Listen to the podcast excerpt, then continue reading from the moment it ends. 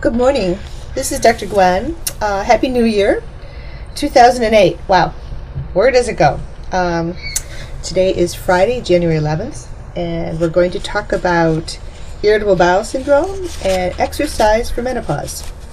So let's start with irritable bowel syndrome.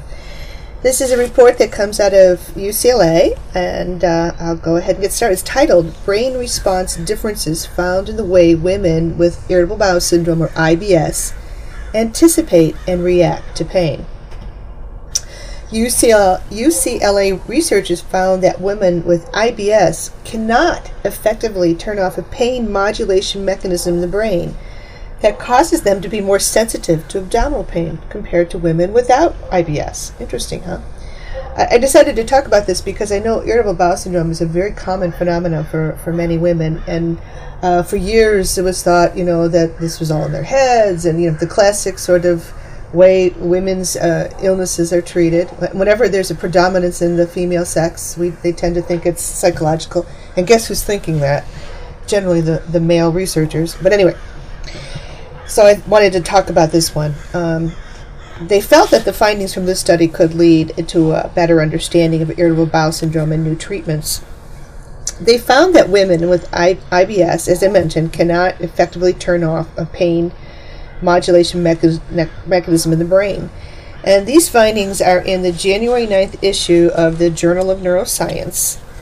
Um, and let me talk a little bit about IBS. Uh, uh, irritable bowel syndrome affects 10 to 15 percent of the U.S. population and causes discomfort in the abdomen along with diarrhea and or constipation.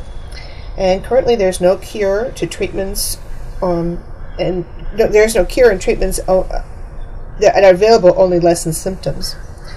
A large number of patients with irritable bowel disease suffer major decrements in their quality of life, said the study author and professor of medicine of uh, digestive diseases and physiology at the David Geffen School of Medicine at UCLA. Uh, that his name is Dr. Emeran Mayer. His research team studies the brain activity underlying the pain experience in patients with chronic pain disorders like IBS.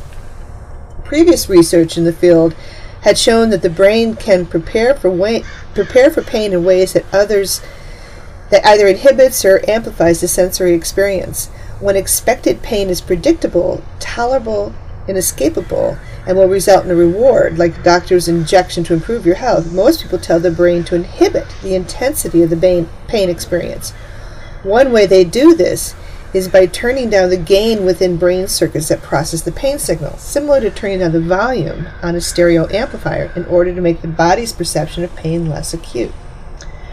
When anticipated pain is perceived as escapable and potentially dangerous, such as burning your hand on a hot stove, most people tell their brain to amplify the pain response, which is like increasing the volume on a stereo amplifier in order to react faster and minimize possible tissue damage.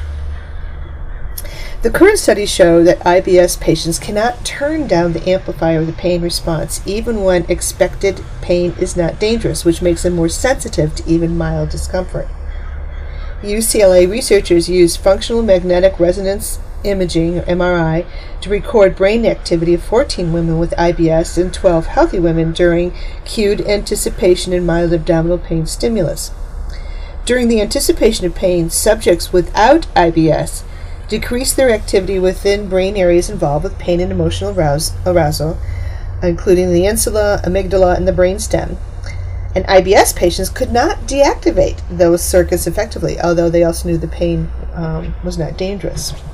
The abdominal hypersensitivity that is a, a hallmark of IBS may represent an inability to downregulate pain and emotional arousal circuits.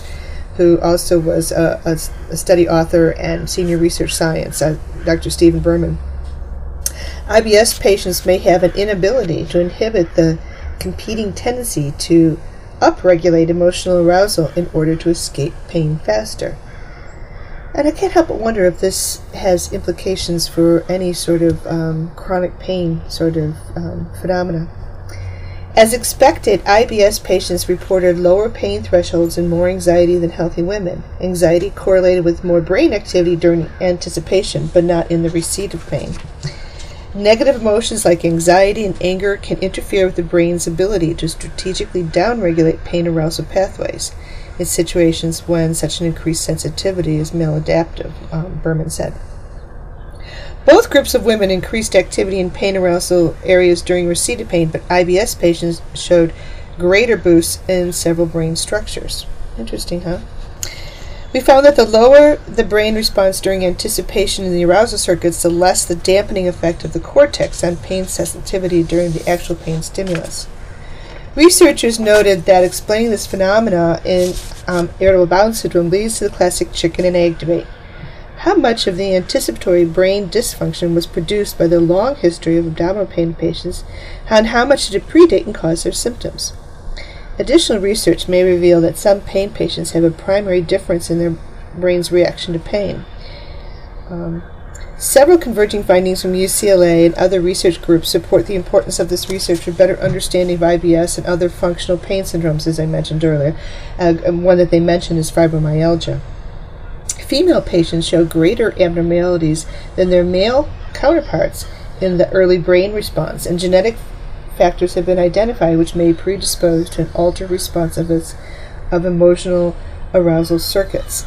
So I hope you find it interesting. It's it's rather um, a, new, um, groundbreaking sort of research that can look at the body's response to chronic pain, and I think this certainly has implications for other um, chronic illnesses. Um, and it would be interesting to test this between men and women to really look at those differences and that we can finally acknowledge that women's response to pain is, is very different.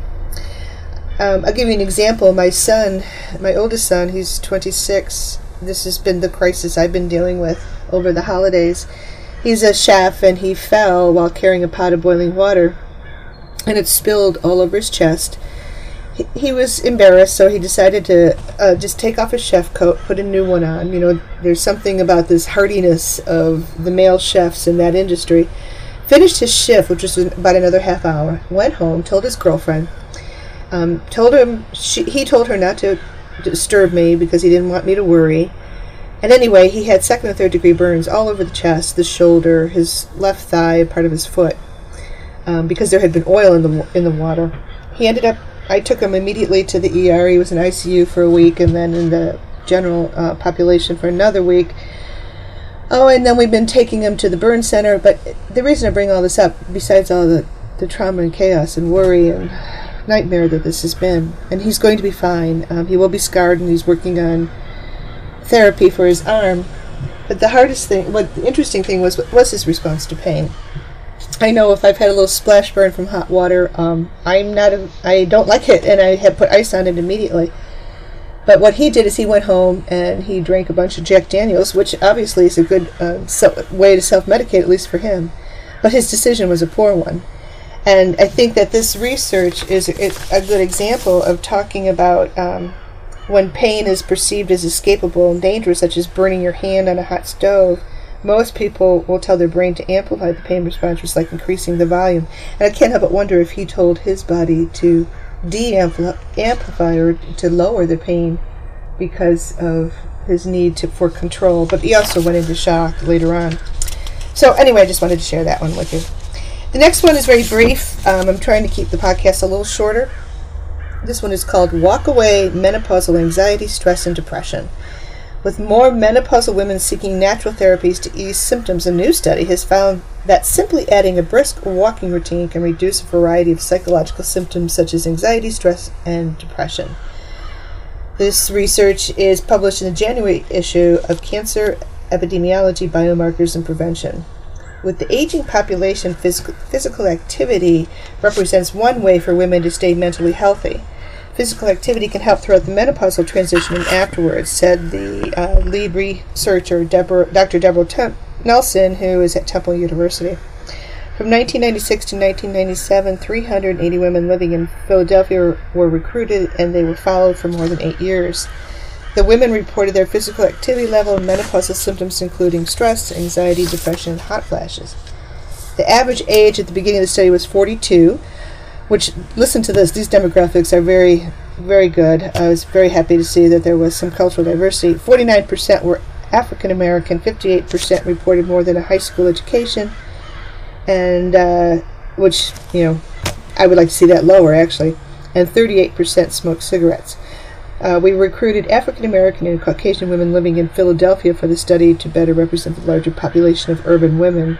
And these results are generalizable to both urban, Caucasian, and African American women. Groups of women have been underrepresented in previous studies, the lead author, uh, Dr. Nelson said. In the category of stress, research, researchers found that high levels of physical activity were the most beneficial to postmenopausal women and African American women. They reported lower levels of perceived stress in those who did not exercise. This top tier group walked at a moderate pace, 4 miles per hour, for an hour and a half at least five times a week. While the study found mental benefits of exercise, it did not show that exercise reduced physical symptoms such as hot flashes. So, um, physical symptoms like hot flashes go away when you reach menopause. Uh, this author said, but that's that's not true. Um, it, can it depends on menopause is defined as not having a bleed for one year, but uh, hot flashes can go longer. I know because I'm experiencing it. But mental health is something that women still need to think about post menopause. The middle tier walked five times a week for 40 minutes. The bottom group, considered the non exercises, walked for 15 minutes about five times a week. Oh, bummer. I guess I would be considered a non exerciser. But I notice when I do exercise, my my affect, everything changes. So maybe my response to some of the menopausal symptoms is decreased because I have a better mood. But that's my own um, theory. By design, all the women were premenopausal at baseline. Eight years after enrollment, 20% of the women were menopausal, with an additional 18% classified in the late transitional phase. in the urban setting, the women walked outside in city blocks or in shopping malls. And, um, you know, she talks about you don't have to run 20 miles a week to reap the benefit of exercise. If you stick to a moderate pace walking schedule, it could keep your body mass index down and lower the risk of stress, anxiety, and depression. So, get out there and walk. And if you can't do it at home, uh, you know, if you can't do it in your neighborhood, um, you can certainly um, walk around your house. um, I think key though is to find a walking buddy. Well, one thing that I would like to try. Um, I think that in itself would be very um, motivating. Anyway, that's all for today. Take good care. Happy New Year again. Um, stay healthy. And again, if you have anything you'd like me to talk about, send me an email, gwen at drgwen.com. All the best. This is Dr. Gwen.